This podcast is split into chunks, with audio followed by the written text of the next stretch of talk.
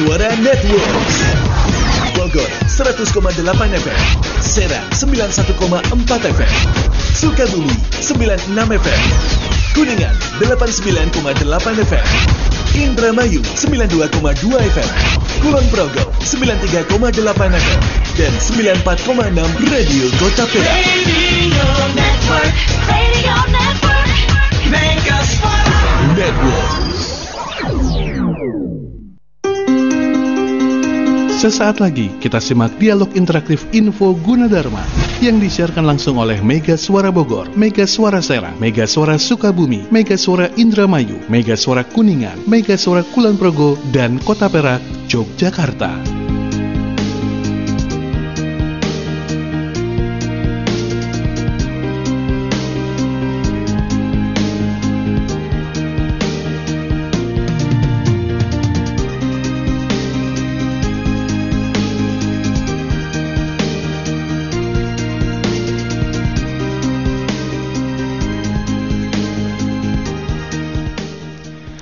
Assalamualaikum warahmatullahi wabarakatuh. Selamat pagi. Hari Rabu seperti biasa Info Yuji bersama saya Mardika Adi Menyapa saat Mega Sore ada di Bogor Serang, Sukabumi, Indramayu, Kuningan, Kulon Progo, dan Kota Perak, Yogyakarta. Juga yang mendengarkan di Yuji Radio Dan menyaksikan langsung di Yuji TV dan MGS TV ya. Ada Alvin di Studio Guda Dharma di Depok sana. Selamat pagi Alvin.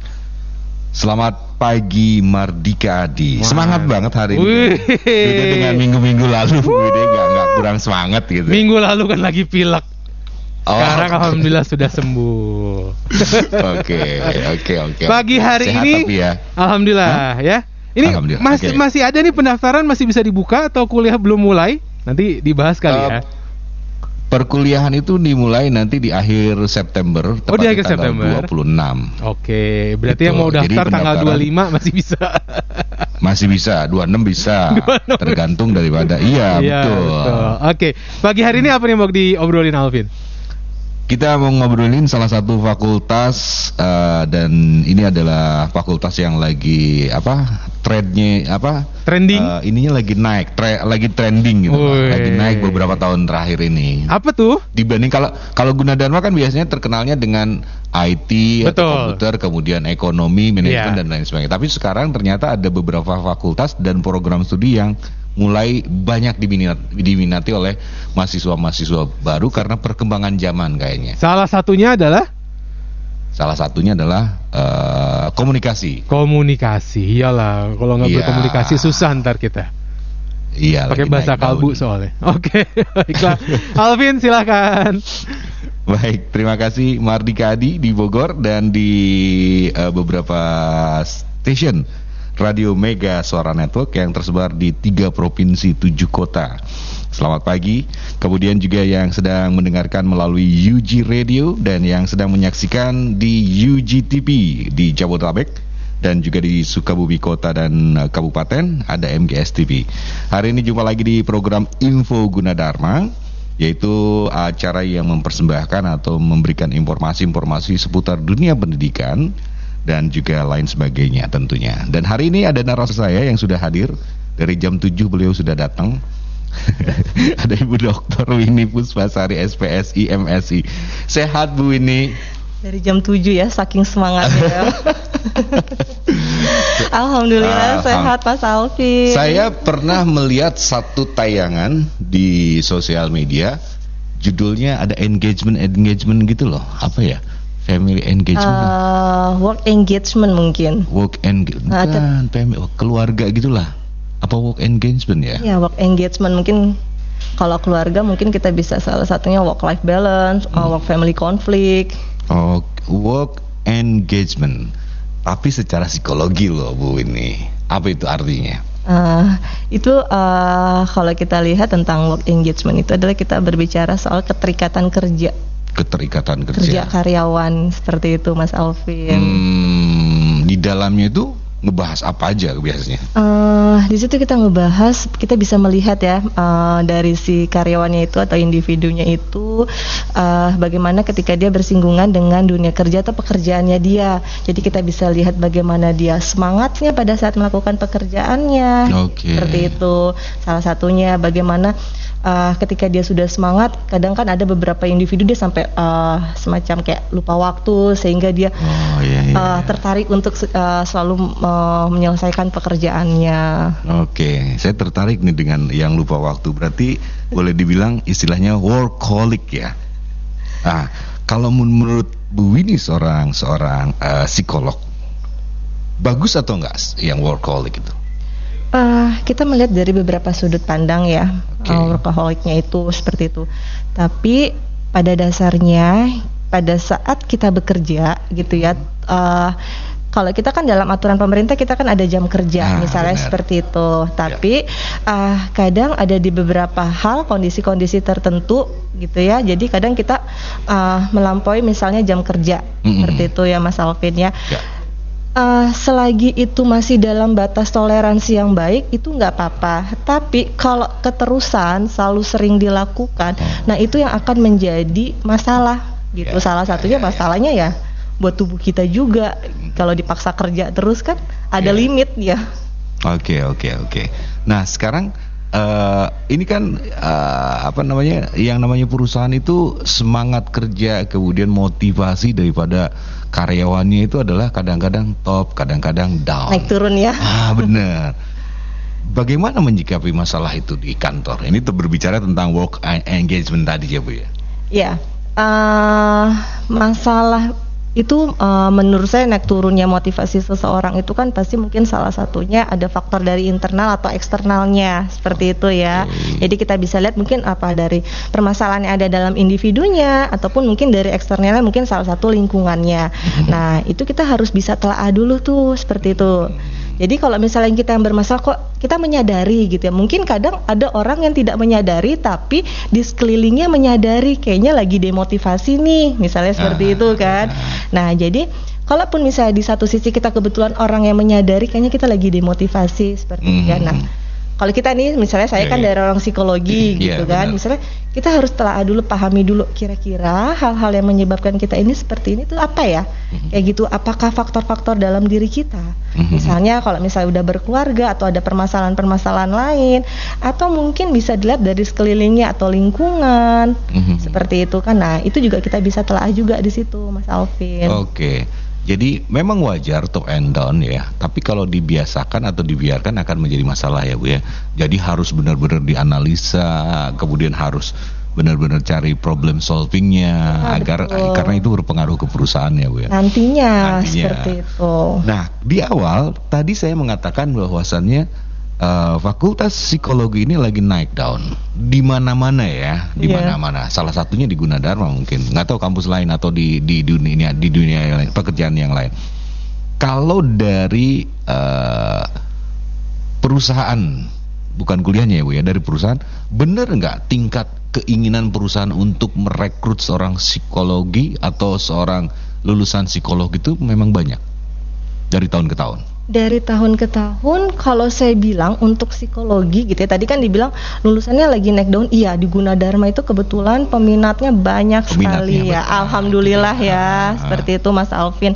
Nah, untuk kebutuhan di perusahaan saya yakin pasti setiap uh, setiap perusahaan pasti memi- apa namanya memiliki kebutuhan akan uh, lulusan sarjana psikologi kayak gitu, karena kan nanti berkaitan sama SDM. Oh iya iya ya iya iya. kan iya. seperti itu pasti kan di setiap perusahaan pasti harus ada nih nah apalagi mereka-mereka yang paham akan eh poinnya gini eh, paling gampang paham akan teori-teori psikologi yang nanti diterapkan di perusahaan nah di perusahaan pasti ada rekrutmen misalnya paling familiar kan Iya. eh, teman-teman semuanya kayak Ah, gitu kan ah. ada bagian HRD atau rekrutmen itu kan sebagian besar perusahaan pasti ada divisi itu nah itu kan pasti dibutuhkan dari lulusan psikologi Oke. kebutuhannya pasti akan terus ada Ya, jadi saya setuju dengan Bu Winnie. Setiap perusahaan pasti ada SDM-nya. Artinya yang mengelola, yang manage SDM. Jadi salah satunya adalah lulusan dari psikologi. Nah, ada syarat khusus nggak Bu Winnie untuk masuk eh, Fakultas Psikologi di Universitas Gunadarma?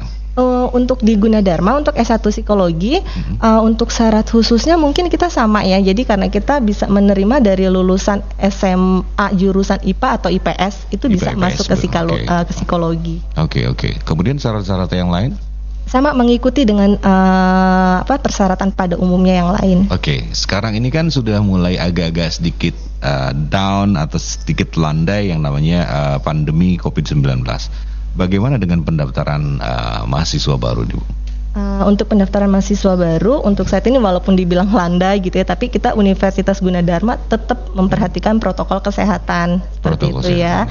Jadi nanti calon mahasiswa pun bisa mendaftar ke Gunadarma tanpa harus datang ke Universitas Gunadarma Mhm. bisa melalui online ya Oke. atau mungkin uh, ada juga yang bisa langsung datang untuk mengunjungi konter-konter pendaftaran yang ada di Universitas Gunadarma. Oke.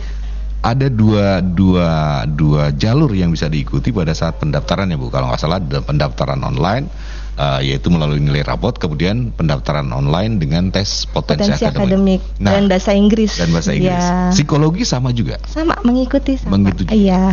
Oke, kalau kita ngambil eh, misalnya ini ada yang lagi dengerin nih atau yang lagi nonton, wah ternyata memang psikologi ini passion gua gitu ya, pengen masuk lah gitu kan. Nah mungkin bisa dibocorin juga sama Bu Winnie selama 8 semester apa yang akan mereka pelajari dari dari semester 1 sampai terakhir itu. S1 psikologi kalau Nah. saya bilang menarik. Menarik. gitu ya. Ah, menariknya di mana nih? Eh, menariknya di mana? Seperti itu ya. Jadi eh, nanti eh, teman-teman yang mau masuk S1 psikologi untuk nanti belajar di tingkat awal ya biasanya ya untuk tingkat satu kita bisa bilang nanti kita belajar eh, tentang ilmu psikologi itu secara umum dulu. Secara umum. Ah, ah, secara umum dulu kita kasih tahu pema- apa pemahaman tentang ilmu psikologi itu seperti apa, kemudian bisa diterapkan di mana aja sih ruang lingkupnya. Nanti seiring dia naik tingkat, naik semester lah istilahnya seperti itu, nanti dapat mata kuliah yang memang agak khusus, misalnya dapat mata kuliah tentang psikologi kepribadian, menarik, Oke. psikologi sosial, kita kan bersosialisasi kan, Mhm. kemudian psikologi pendidikan seperti itu. Nanti udah banyak lagi, jadi udah dapat pemahaman-pemahaman yang menarik terkait dengan ilmu psikologi tersebut. Mhm. Nah, eh, kalau fakultas psikologi itu memang jurusannya psikologi, Bu. Iya, Nggak ada jurusan lain ya? Nggak ada ya? Satu psikologi. Eh, satu eh, S1 psikologi. Kalau D3-nya nggak ada, Bu ya? Tidak ada. Nah, sekarang kalau dari S1 masuk ke S2 psikologinya ada juga di Gunadarma. Ada S2 bahkan sampai S3 Mas Alvin. Oh, sampai S3. Iya. Bu, Bu ini gini. Seorang yang lulus dari S1 psikologi, dia udah boleh dinyatakan sebagai psikolog atau belum? Eh, untuk S1 dia masih sarjana belum psikolog. Kalau untuk mendapatkan gelar psikolog, dia harus ambil S2 tapi namanya profesi. Oh, Jadi profesi. S2 profesi psikologi. Oke. Di Gunadarma juga ada. Hmm. Nah, kalau yang jurusan eh, psikologi lulusan S1 Gunadarma, nanti dia mereka yang sudah lulus itu akan jadi apa itu? Kalau misalnya bukan psikolog. Kalau bukan psikolog banyak tadi kan sudah saya sebutkan. Ah, Ah, nanti mereka bisa kerja di bagian misalnya HRD, Ah. SDM yang berhubungan kayak gitu ya. Ah. Jadi eh, rekrutmen, kemudian bagian apa namanya HRD secara general, secara umum. Oke. Kalau dulu bahkan pernah mungkin bukan hanya di apa namanya bagian itu aja karena Ah. kan psikologi ilmunya banyak nih bisa diterapkan di mana aja pengalamannya saya dulu pernah misalnya kerja kayak di perbankan kayak gitu kan juga Oh. bisa selagi misalnya ber Berarti mereka manusia. belum bisa membuka apa namanya Praktek. belum ya? Belum. Karena itu ha, baru lulusan S1 dan harus ngambil eh, yang profesi dan lain sebagainya, Bu ya.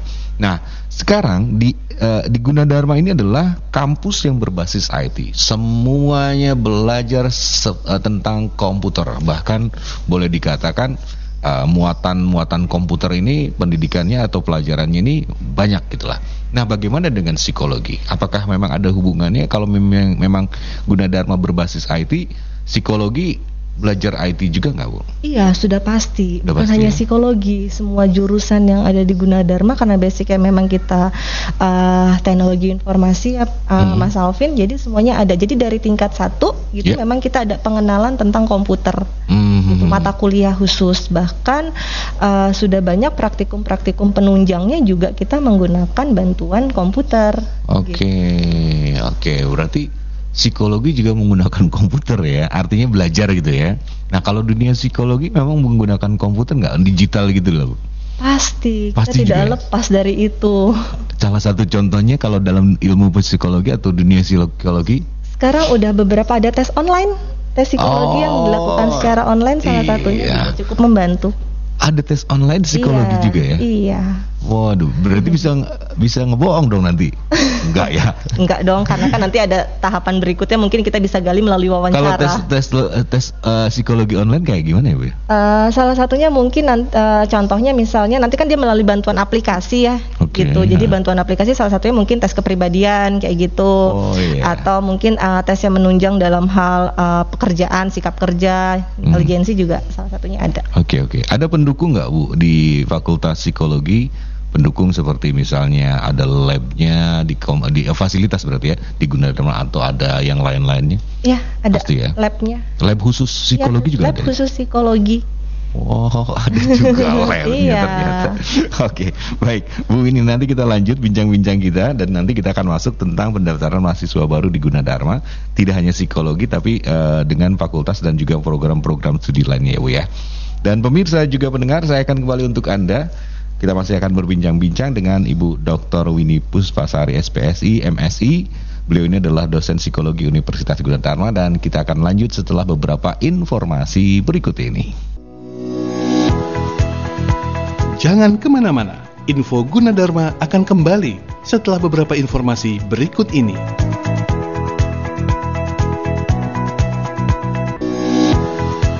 Kita kembali di info Gunadarma.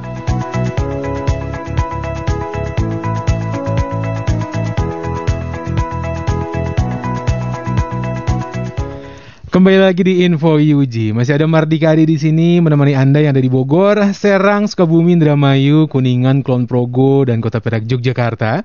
Juga yang mendengarkan di UG Radio dan menyaksikan langsung di UG TV dan MGS TV ya. Kita bergabung lagi ke studio Gunadarma. Ada Alvin di sana.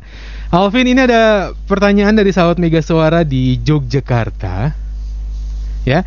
Ada Ibu Reni ya. Ini kayaknya sih ibu-ibu karena dia menanyakan soal anaknya nih. Pertanyaan agak menarik nih ya.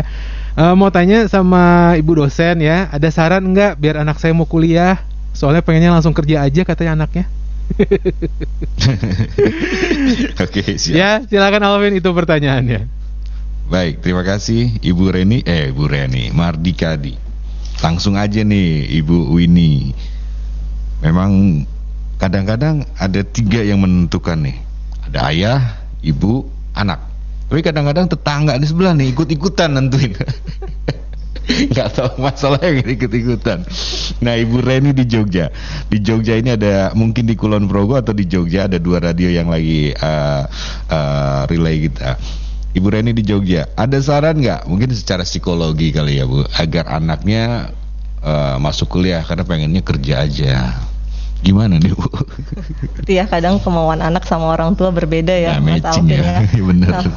bener Bu Reni Bu Reni mungkin anaknya maunya kuliah Eh, gitu kerja. oh anaknya maunya kerja Maunya kerja, Bu Reninya pengen dia kuliah dulu gitu kan? ya maunya Hmm. kuliah dulu seperti itu kan Iya. eh sebenarnya gini, eh mau apa pun itu, nanti kan harapan kita kan pasti maunya Hmm. kerja ya semuanya benar, gitu benar, kan. benar. Nanti tergantung nih kebutuhan di lapangannya seperti apa Hmm. gitu ya. Karena kalau misalnya kita lihat nanti persaingan itu kan semakin banyak ya Mas Alvin ya, Benar, kayak gitu. benar. Apalagi kalau misalnya kita lihat postingan-postingan lowongan pekerjaan Mm-mm, kayak gitu ya, minimal. minimal pendidikan Ah, gitu kan. Karena kan kita juga ingin mena- menaikkan level ya, Ya, baik ya. uh, level kualitas dalam diri kita juga. Nanti juga kita harus bisa bersaing Mhm. di luar itu seperti apa. Iya. Kalau misalnya uh, dia hanya lulusan SMA gitu ya, Mhm. nantinya juga pekerjaannya juga ya standar dengan mereka-mereka yang menerima dengan lulusan SMA. Benar, Gitu. benar. Nanti benar, ketika benar. mungkin udah di dunia kerja akan melihat nih bahwa ternyata penting juga ya untuk kita Hmm. terus melanjutkan kuliah Hmm. seperti itu. Ah, berarti Bu Reni ini adalah salah satu orang tua yang benar-benar paham betul masa depan tuh gimana nanti ya. Ya, karena Saya persaingan. setuju. Iya, persaingan, Bu. Hmm. Paling sekarang kalau diperlukan eh urgent gitu kan, urgent eh, lowongan kerja. Tapi pendidikan minimalnya ya nggak masuk, akhirnya kecoret gitu ya. ya.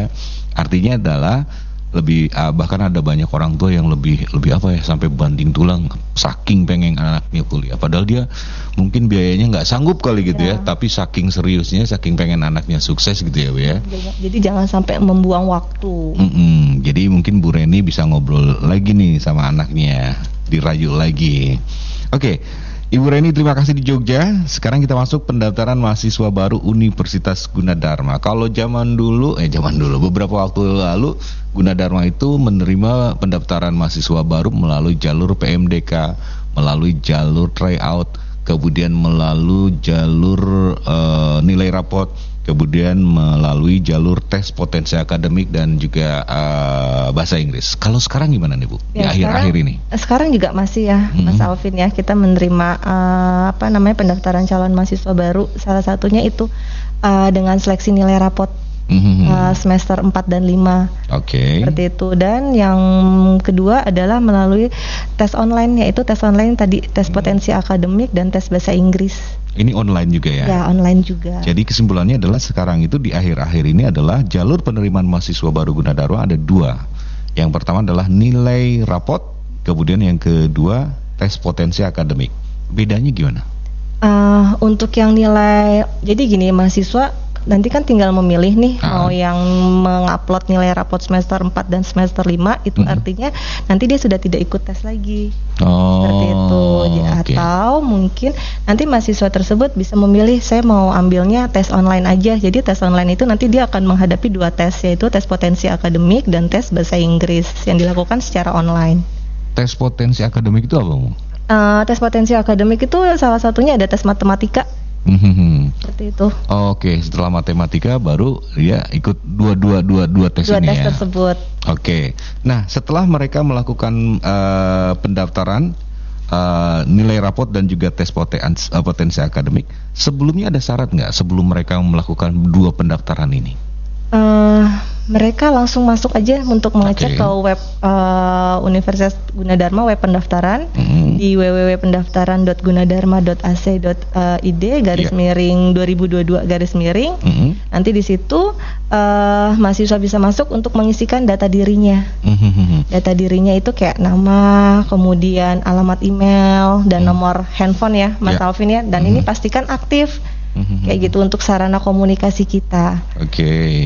Nah, itu adalah eh, sebagai eh, pendaftaran awal mungkin ya, Ya, atau betul. bikin akun atau gimana nanti namanya? Ya itu nanti di saat itu juga nanti bisa bikin akun juga. Oke. Nah, nanti setelah itu udah selesai, nanti akan mendapatkan balasan, Mhm. balasan WA atau melalui email untuk nomor virtual account untuk melakukan pembayaran formulir pendaftaran. Oh iya, Ah. jadi sebelum kita ngikutin jalur kedua jalur itu dulu, mahasiswa calon mahasiswa itu atau mahasiswa baru itu harus login dulu. Ya, login. Tapi login itu adalah nama, Eh, ah, nama, nomor telepon dan nomor- email. Iya betul, nomor telepon dan email yang aktif ya yang pastikan. aktif, Heeh. betul. Itu adalah salah satu eh, tahap pertama. Kemudian mereka akan mendapatkan virtual account untuk mendapatkan formulir pendaftaran itu ya Bu ya. Betul. Oke. Setelah melakukan pembayaran formulir, eh, mendapatkan konfirmasi melalui SMS dan login sesuai akun, baru bisa login berarti login ya. nanti setelah login baru bisa mengisi formulir pendaftaran. Ya, jadi jalurnya setelah login baru bisa memilih jalur penerimaan yang tadi ya Bu ya. Ya. Oke. Sem- eh, kemudian eh, apa yang dilakukan pada saat pendaftaran online? Misalnya mengisikan eh, nilai rapot. Ada pilihan-pilihan lain nggak Bu? Misalnya mau jurusan apa, kampusnya di mana dan lain sebagainya gitu. Ya, tadi eh, yang pertama nanti kan udah dapat eh, formulir pendaftaran, nanti mengisi formulir pendaftaran, Hmm. nama, data diri lengkap seperti itu ya. Hmm. Kemudian nanti bisa eh, mengisi program studi Yang dipilih. yang akan dipilih Oke. seperti itu. Jadi kita ada dua program studi, jadi calon mahasiswa baru bisa memilih dua program studi. Mm-mm. Pastikan pada saat memilih program studi, Ya. pastikan lokasinya, Lokasi. Eh, penentuan lokasi kuliahnya. Oke. Jangan sampai salah pilih lokasi. Ya, ya, ya, Uh, ya, ya. Jadi pastikan juga uh, sesuai dengan kesepakatan anak lah ya. Hmm. Jadi mau uh, lokasi kuliahnya di, di mana. Hmm. Nanti setelah itu udah uh, login apa pemilihan program studi, udah tuh udah selesai semuanya. Nanti tinggal uh, tunggu uh, apa namanya info lebih lanjutnya selain tadi sudah mengupload misalnya mau milih tesnya ya mau jalur online atau upload nilai rapot nanti tinggal tunggu informasi aja selanjutnya. Oke, berapa lama biasanya Bu? Hmm, sehari, dua hari, seminggu, dua kurang minggu? lebih mungkin tiga hari ya cepat ya Ya. Heeh, nanti tinggal cek lagi tuh jadi cek secara berkala nanti cek di hasil seleksinya hasil seleksi. Ah, ah, di hasil seleksinya nanti dia diterima di prodi apa, nanti diikuti juga dengan eh, rincian biaya kuliah. Oke, itu adalah melalui eh, jalur rapot. Kalau mengikuti tes melalui tes potensi akademik bahasa Inggris, pendaftaran online sama juga. Iya, pendaftarannya nanti online juga, nanti akan dijadwalkan untuk tesnya. Oh, nggak hari itu daftar kayak kayak pendaftaran yang rapot ini nggak ya bu ya beda. Eh, nanti dia akan proses juga untuk eh, dijadwalkan untuk kapan tesnya. Mas Oke. Alvin nanti tes, nanti baru dari hasil tes nanti akan keluar juga. Nanti dia diterima di prodinya eh, prodi apa berikut dengan rincian biaya seperti itu. Tes oh nanti tesnya ditentukan sama pihak Gunadarma, kemudian jadwal dan waktu dan lain sebagainya. Setelah itu online Iya, tesnya. ya, online. Online. Oke. Itu adalah dua pendaftaran yang bisa diikuti oleh eh, calon mahasiswa eh, baru Universitas Gunadarma. Kalau mereka sudah melakukan ini semuanya, pen- eh, jalur penerimaan dari mulai mengisi rapot dan juga eh, tes potensi akademik, apa yang harus mereka lakukan setelah melakukan pendaftaran itu, Bu? Eh, nanti kan udah keluar nih pengumuman hasil seleksinya. Mhm. Nanti kan keluar dari hasil seleksinya, nanti kan dapat rincian pembayaran yang harus dibayarkan. Jadi nanti Hmm. dibayarkan melalui vir- eh, virtual account Bank DKI.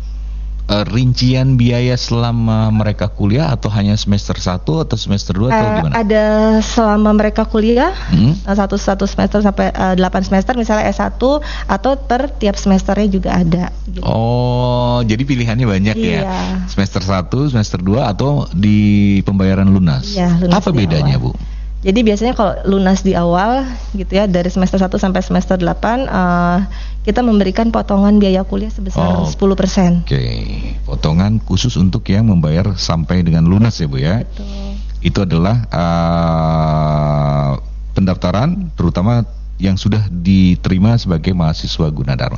Kalau sudah melakukan pembayaran hmm, apa apalagi yang harus dilakukan oleh Eh, mahasiswa? tahap berikutnya daftar ulang. Oh, masih ada daftar. Ya, ulang. melakukan Setelah daftar keluar ulang. tagihan yang semester itu Ah, membayarkan, Oke, ya kan, sudah membayarkan ke membayarkan. VN, nanti melakukan proses eh, selanjutnya adalah daftar ulang. daftar ulang Ah, itu daftar ulang, melakukan daftar ulang, misalnya salah satunya adalah melengkapi berkas-berkas yang tadi mungkin pada saat eh, di awal, per- misalnya mengisi formulir pendaftaran ada yang kurang, Mm-mm. kemudian up- eh, upload foto atau mungkin ijazah seperti Mhm. itu. Oke, daftar ulang ya. Eh, daftar ulang setelah daftar ulang berarti baru dinyatakan sebagai mahasiswa. Ya, Udah nanti Dharma. diverifikasi dulu sama tim Oh, eh, masih ada verifikasi. tim kami. Oke. Nanti kalau udah semuanya sesuai, Mhm. sudah menjadi bagian dari mahasiswa Gunadarma. Tinggal Mhm. menunggu proses selanjutnya. Oke. PKKMB ya biasanya. PKKMB itu adalah pengenalan Eh, kampus eh, itu ya. Ya, pengenalan kehidupan kampus mahasiswa baru. Biasanya apa yang di, eh, disampaikan pada PKKMB? Mereka datang langsung atau online juga tuh? Online. Oh, masih Sampai online sekarang masih online Mhm. seperti itu. Jadi pengenalan dari kampus gitu ya, dari Gunadarmanya. Nanti setelah itu dikhususkan eh, ke prodi-prodinya tiap-tiap prodi Oke. kehidupan kampus. Jadi di sebagai mahasiswa baru tentunya harus tahu dong kalau di kampus itu begini-begini mungkin gitu ya. Kemudian kalau misalnya ngambil jurusan psikologi nanti akan begini-begini. Terus misalnya mau ke perpustakaan di mana begitu kali ya, Bu Ya, ya? nanti akan dikasih tahu fasilitas-fasilitas apa aja yang menunjang selama mereka berkuliah. Selama mereka berkuliah. Ah, kemudian setelah itu barulah jadi mahasiswa baru mulai tanggal 26 September ya, Bu. Ya, rencana. Ada syarat-syarat a- ada ada pesan-pesan khusus nggak dari Bu Winnie kalau bagi mahasiswa baru yang sudah masuk eh, jadi mahasiswa baru Gunadarma? Eh, jadi mahasiswa baru di Gunadarma. Kadang kan masih gelap. Ah, pengen sukses nih kayak Bu Winnie misalnya. Apa yang harus dilakukan? Pertama, kita harus bangga ya sama Oke. universitas yang udah kita pilih. Mm-mm. seperti itu kan. Nanti setelah itu ya kita mengikuti semua perkuliahan dengan baik. Mm-mm. Berikan yang terbaik buat uh, diri teman-teman semuanya. Jadi uh, mengikuti semua misalnya ada praktikum, ikuti semua dengan baik karena nanti apalagi misalnya psikologi ya salah satunya praktikum-praktikum penunjang itu sangat sekali bermanfaat ketika mereka nanti di dunia kerja. Mhm. Ada nilai lebihnya di situ. Mm-mm. Itu.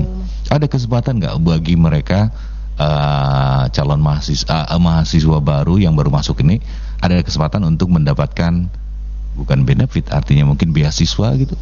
Nanti kalau sudah uh, perkuliahan ada beberapa Ada ya? beasiswa. ya. Hmm, ada syarat-syarat khusus untuk mendapatkan beasiswa. Eh, mungkin salah satunya misalnya kalau dia ambil dari segi prestasi ya.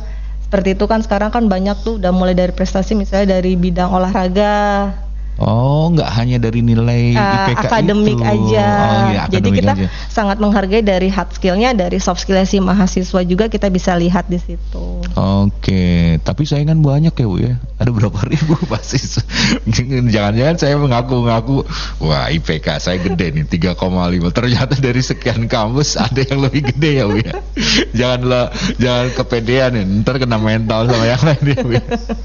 Tapi yang jelas ada akademik dan non akademik ya Bu ya. Untuk mendapatkan kesempatan beasiswa dan ternyata memang banyak sekali jenis-jenis beasiswa yang ada di Gunadarma ya. Iya. Dari internal dan juga eksternal. Nah, ini juga ada pertanyaan. Kalau di kampus Karawaci, apakah sama dengan dengan dengan kampus yang ada di Depok? Artinya fasilitasnya, gedungnya, dosennya Sama. sama aja ya? Sama, sama. Sama aja. Dan ternyata memang di Karawaci ini eh, ada dua gedung dan sekarang lagi dibangun Lagi gedung dibangun juga. Itu Hmm. artinya bahwa semakin banyak peminatnya kan. Ah, ah, benar-benar. Takutnya mereka menyangka, wah kalau kampus Karawaci mungkin beda sama Depok. Ternyata enggak ya bu ya. Sama. Ibu juga ngajar ke sana. Sana. Oh, Belajar ke sana juga. Fasilitasnya sama. Oke, jadi untuk anda yang penasaran yang di Tangerang, terutama di daerah Karawaci, deket-deket Karawaci lah. Ternyata di kampus Karawaci juga menerima ma- penerimaan mahasiswa baru dan jalurnya sama dengan eh, nilai rapot, kemudian juga mengikuti tes potensi akademik dan fasilitas-fasilitasnya seperti Bu ini bilang itu adalah sama, tidak ada bedanya. Oke, Bu ini nanti kita lanjut bincang-bincang kita di kesempatan hari ini kita masih punya waktu sampai pukul 10 waktu Indonesia Barat dan sebelum kita lanjutkan kita break dulu ah, karena kita juga masih memiliki informasi-informasi penting untuk Anda yang masih tetap setia di program Info Gunadarma. Jangan ke mana-mana, info Gunadarma akan kembali setelah beberapa informasi berikut ini.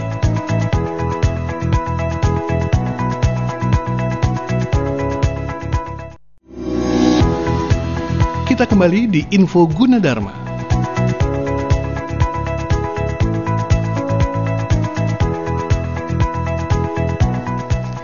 Sesi terakhir di Info UG pagi hari ini. Langsung saja kita ke Alvin di Studio Gunadarma. Alvin, ini ada pertanyaan terakhir dari sahabat Mega yang ada di Bogor. Ada Pak Ahmad ya.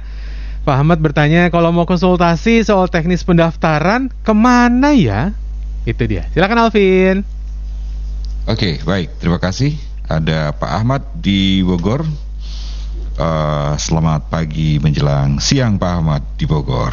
Kalau pengen tahu, emang bener sih sekarang ini kayaknya apa ya? Kalau pengen eh, komunikasi langsung ini nggak bisa. Sekarang serba online ya Bu ya. Nah, kalau di Gunadarma untuk pendaftaran, apakah kita bisa mendapatkan informasi secara langsung yang seperti Pak Ahmad eh, tanyakan tadi? Uh, untuk secara langsung kita uh, nanti terima kasih ya Pak Ahmad ya sebelumnya.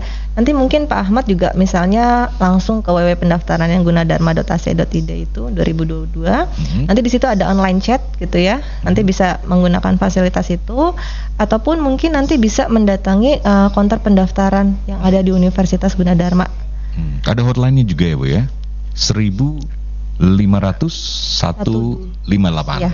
Nah, itu juga bisa telepon-telepon ya ke sana.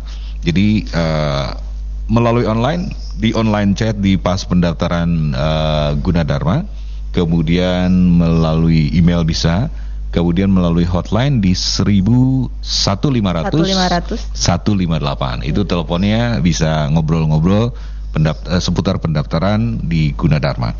Kalau di Gunadarma sendiri, kalau tadi sudah banyak kita membahas tentang eh, fakultas psikologi.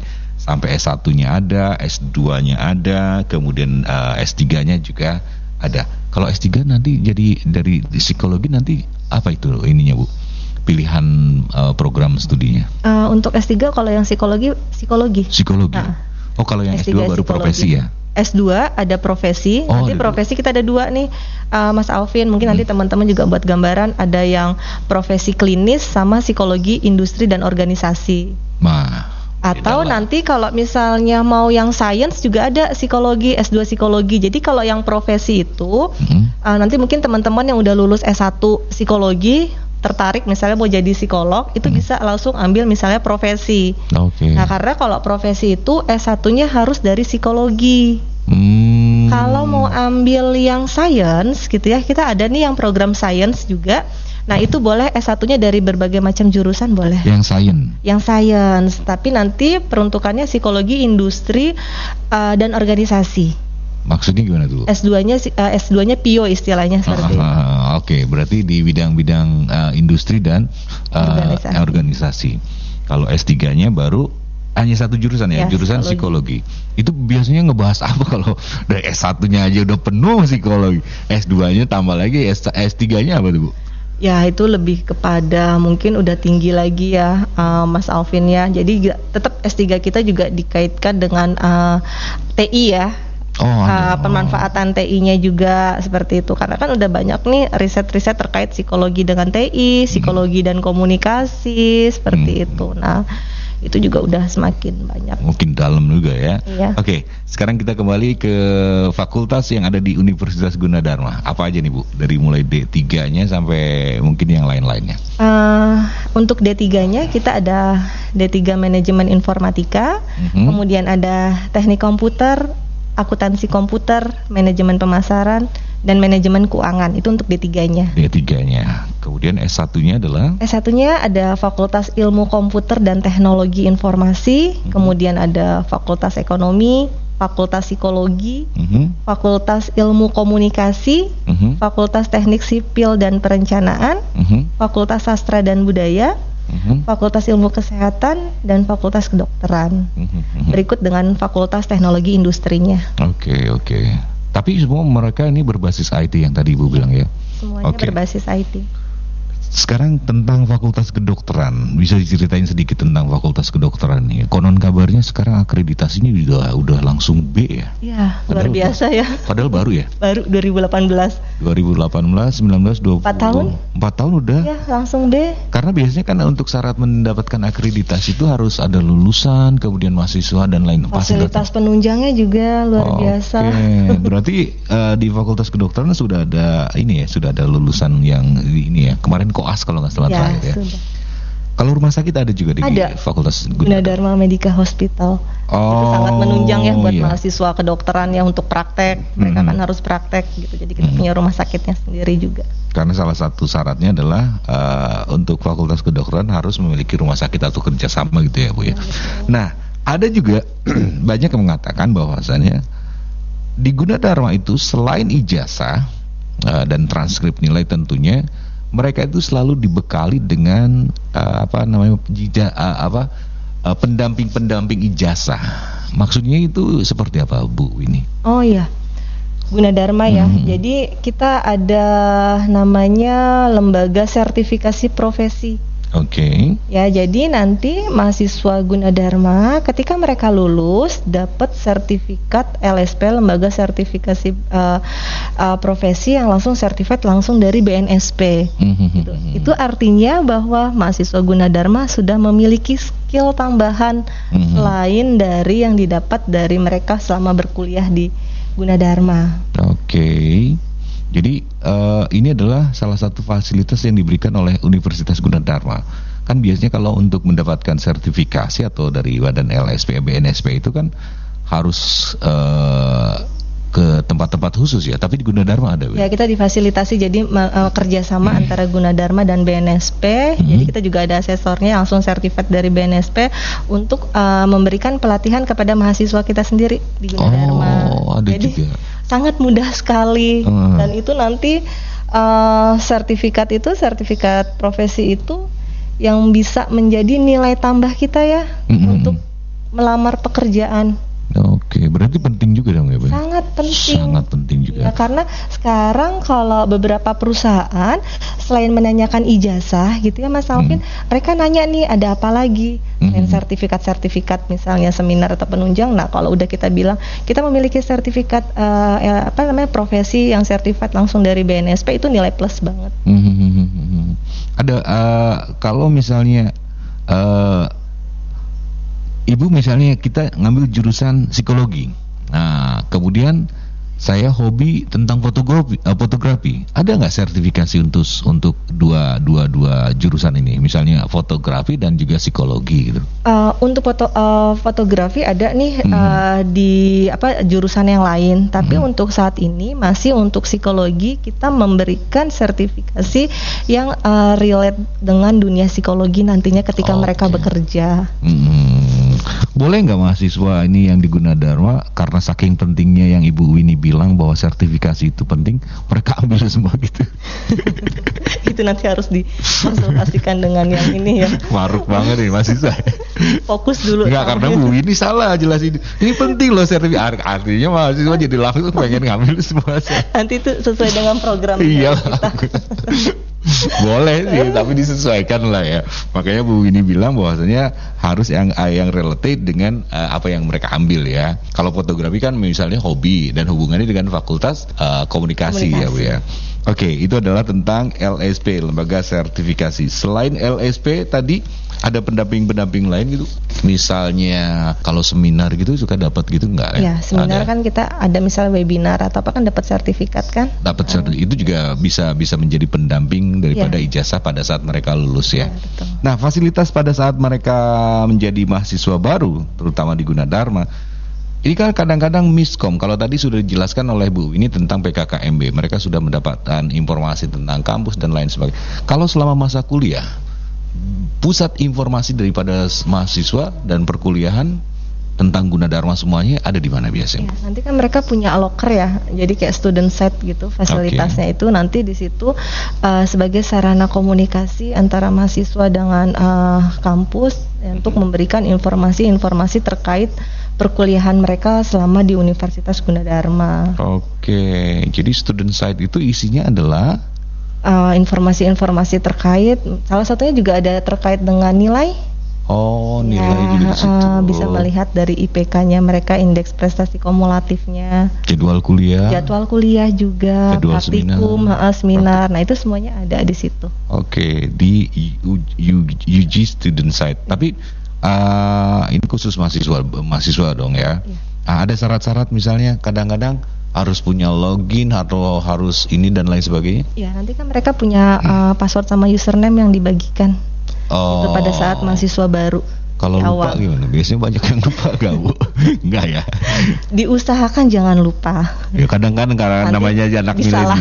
Iya, kadang-kadang passwordnya bikin yang aneh-aneh, kemudian akunnya juga bikin yang Nah, aneh-aneh. makanya dari sekarang diinfokan bahwa ketika nanti ingin buat uh, apa password atau apa itu yang gampang diingat. Iya. Enggak, passwordnya misalnya eh Elizabeth karena pacaran sama Elizabeth. Ternyata Udah di putus. pertengahan jalan putus ganti kayak sama Markona apa-apa gitu ya Bu ya. Oke Ibu, yang terakhir kenapa sih kita harus memilih Universitas Gunadarma? Ya, eh, karena ada- jadi gini, Mhm. eh, ketika kita lulus gitu ya ingin melamar pekerjaan gitu ya, Mhm. pastikan beberapa perusahaan ingin nanya nih akreditasinya apa dari Mhm. universitasnya. Nah, Ya. Dharma sendiri untuk akreditasi institusinya sudah A Oke. seperti itu dan eh, hampir semua program studi yang ada di Gunadarma Mhm. akreditasinya juga A. Hmm. Dan selain itu tadi yang sudah kita bahas, kita memiliki apa uh, selain ijazah gitu ya, tapi Mhm. kita juga memiliki sertifikat uh, kompetensi yang langsung sertifikat dari BNSP. Hmm, yang sertifikasi itu ya Bu ya. Iya Oke. betul. Terus setiap lulusan Gunadarma diberikan sertifikasi. Kemudian bagaimana dengan lulusan-lulusan Gunadarma yang saat ini, yang beberapa tahun atau yang sudah lulus ini ada ada track recordnya nggak Bu? Ada. Mhm. Jadi kan kita uh, ada track recordnya juga tetap lihat ya. Jadi kayak semacam Hmm. misalnya alumni alumninya tuh sudah bekerja di mana aja seperti itu. Jadi juga kita akan bisa nge-tracing nih. Jadi Hmm. biasanya kalau alumni alumninya mereka sudah kerja di perusahaan-perusahaan besar, misalnya psikologi nih. Mhm. Misalnya contohnya saya nih di lapangan kemarin lihat misalnya, oh ya lagi butuh orang psikologi dong, coba dicariin. Nah itu Hmm. bisa cari nih alumni alumni yang baru lulus atau fresh graduate. Nah itu kan Hmm. kita bisa tarik di situ. Oke oke. Dan ternyata memang ada juga eh, beberapa lulusan dari Gunadarma ini eh, bekerja di berbagai BUMN yang di Indonesia tentunya. Bahkan kemarin yang di luar negeri itu apa Bu? Duta besar. Duta besar. Duta besar Serbia untuk Indonesia ya. Betul, itu adalah salah satu lulusan dari Universitas Gunadarma, termasuk ada direktur BPJS Ketenagakerjaan juga. Di kementerian-kementerian belum lagi perusahaan-perusahaan swasta besar. Betul. Oke, yang terakhir tentang Gunadarma apa menurut Ibu? Bersama Yuji Bersama Yuji masa depan diraih berbasis saat ini. berbasis IT, kemudian eh, dengan dengan bersama Gunadarma masa depan diraih saat ini artinya bahwasannya memang Gunadarma ini sudah mempersiapkan ya Bu. Karena nggak kebayang dulu kan kita nggak ngebayang ada komputer, tetapi Iya. Gunadarma udah Udah duluan ya. udah duluan gitu kan sampai terasa sekarang semua program studi semua fakultasnya adalah berbasis IT. Ibu Dr. Winnie Puspa Sari SPSI MSI, terima kasih. Nanti saya konsultasi tentang psikologi ya, terutama tentang dompet. Ada hubungannya. Oke, nanti kita ngobrol-ngobrol lebih panjang. Kalau mau ngobrol-ngobrol sama Bu Winnie juga, Bu Winnie ini ternyata punya YouTube channelnya. Cuman beberapa video, belum aktif tapi ya Bu ya. Dan itu sangat bagus sekali. Bu Winnie terima kasih sekali lagi. Dan kita kembali ke rekan saya, eh, ada Mardika Adi di eh, Mega Suara Network. Silahkan Mardika Adi. Baik, terima kasih Alvin, terima kasih Bu dosen Winnie ya. Terima kasih juga buat saat Mega yang ada di Bogor, Serang, Sukabumi, Indramayu, Kuningan, Kulon Progo dan Kota Perak, Yogyakarta. Terima kasih juga yang mendengarkan di Yuji Radio dan menyaksikan langsung di Yuji TV dan MGS TV. Insya Allah hari Sabtu jam 9 pagi ada info Yuji lagi ya. Saya Mardika Adi, selamat pagi, wassalamualaikum warahmatullahi wabarakatuh. Baru saja kita simak info Gunadarma yang disiarkan langsung oleh Mega Suara Bogor, Mega Suara Serang, Mega Suara Sukabumi, Mega Suara Indramayu, Mega Suara Kuningan, Mega Suara Kulon Progo, dan Kota Perak, Yogyakarta. Dengarkan terus info Gunadarma di Mega Suara Network setiap hari Rabu dan Sabtu jam 9 pagi.